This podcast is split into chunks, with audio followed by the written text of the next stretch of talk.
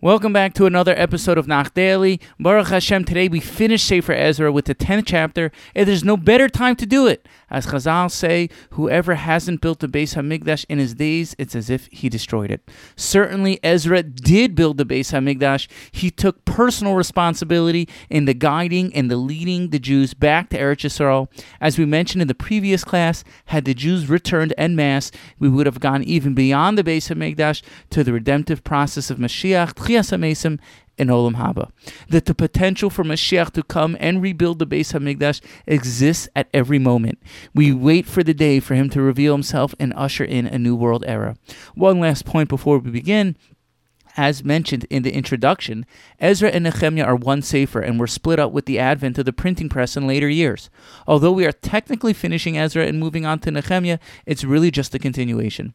Now let's begin. Ezra was publicly praying, fasting, and mourning about the rampant intermarriages which had taken place. A large crowd of men, women, and children had gathered around him at the Beis Hamikdash. Ezra's plan had worked, and they were crying and brought to tshuva. Immediately, people began to speak up. We sinned. Now let us try to get rid of intermarriage and with Gentile women. They admitted their wrongdoing and wanted to move forward. Ezra rose in front of the holy temple and issued a proclamation for all Jews who returned from exile to come to the Beis Hamikdash within three days' time. If they did not show up, their property would be confiscated. Three days later, all the Jews from Yehuda and Benjamin came to Yerushalayim trembling. They gathered in the square in front of the Beis Hamikdash, and Ezra admonished them, saying that they had sinned by marrying non-Jewish women and needed to separate from them. The people understood that he was correct, but it was not easy to accomplish this quickly. There were many in people involved, and it was the rainy season, which made things harder. The people devised a plan. They asked Ezra for each town to be judged individually, judging each family who intermarried one at a time. This way, the process would be smoother.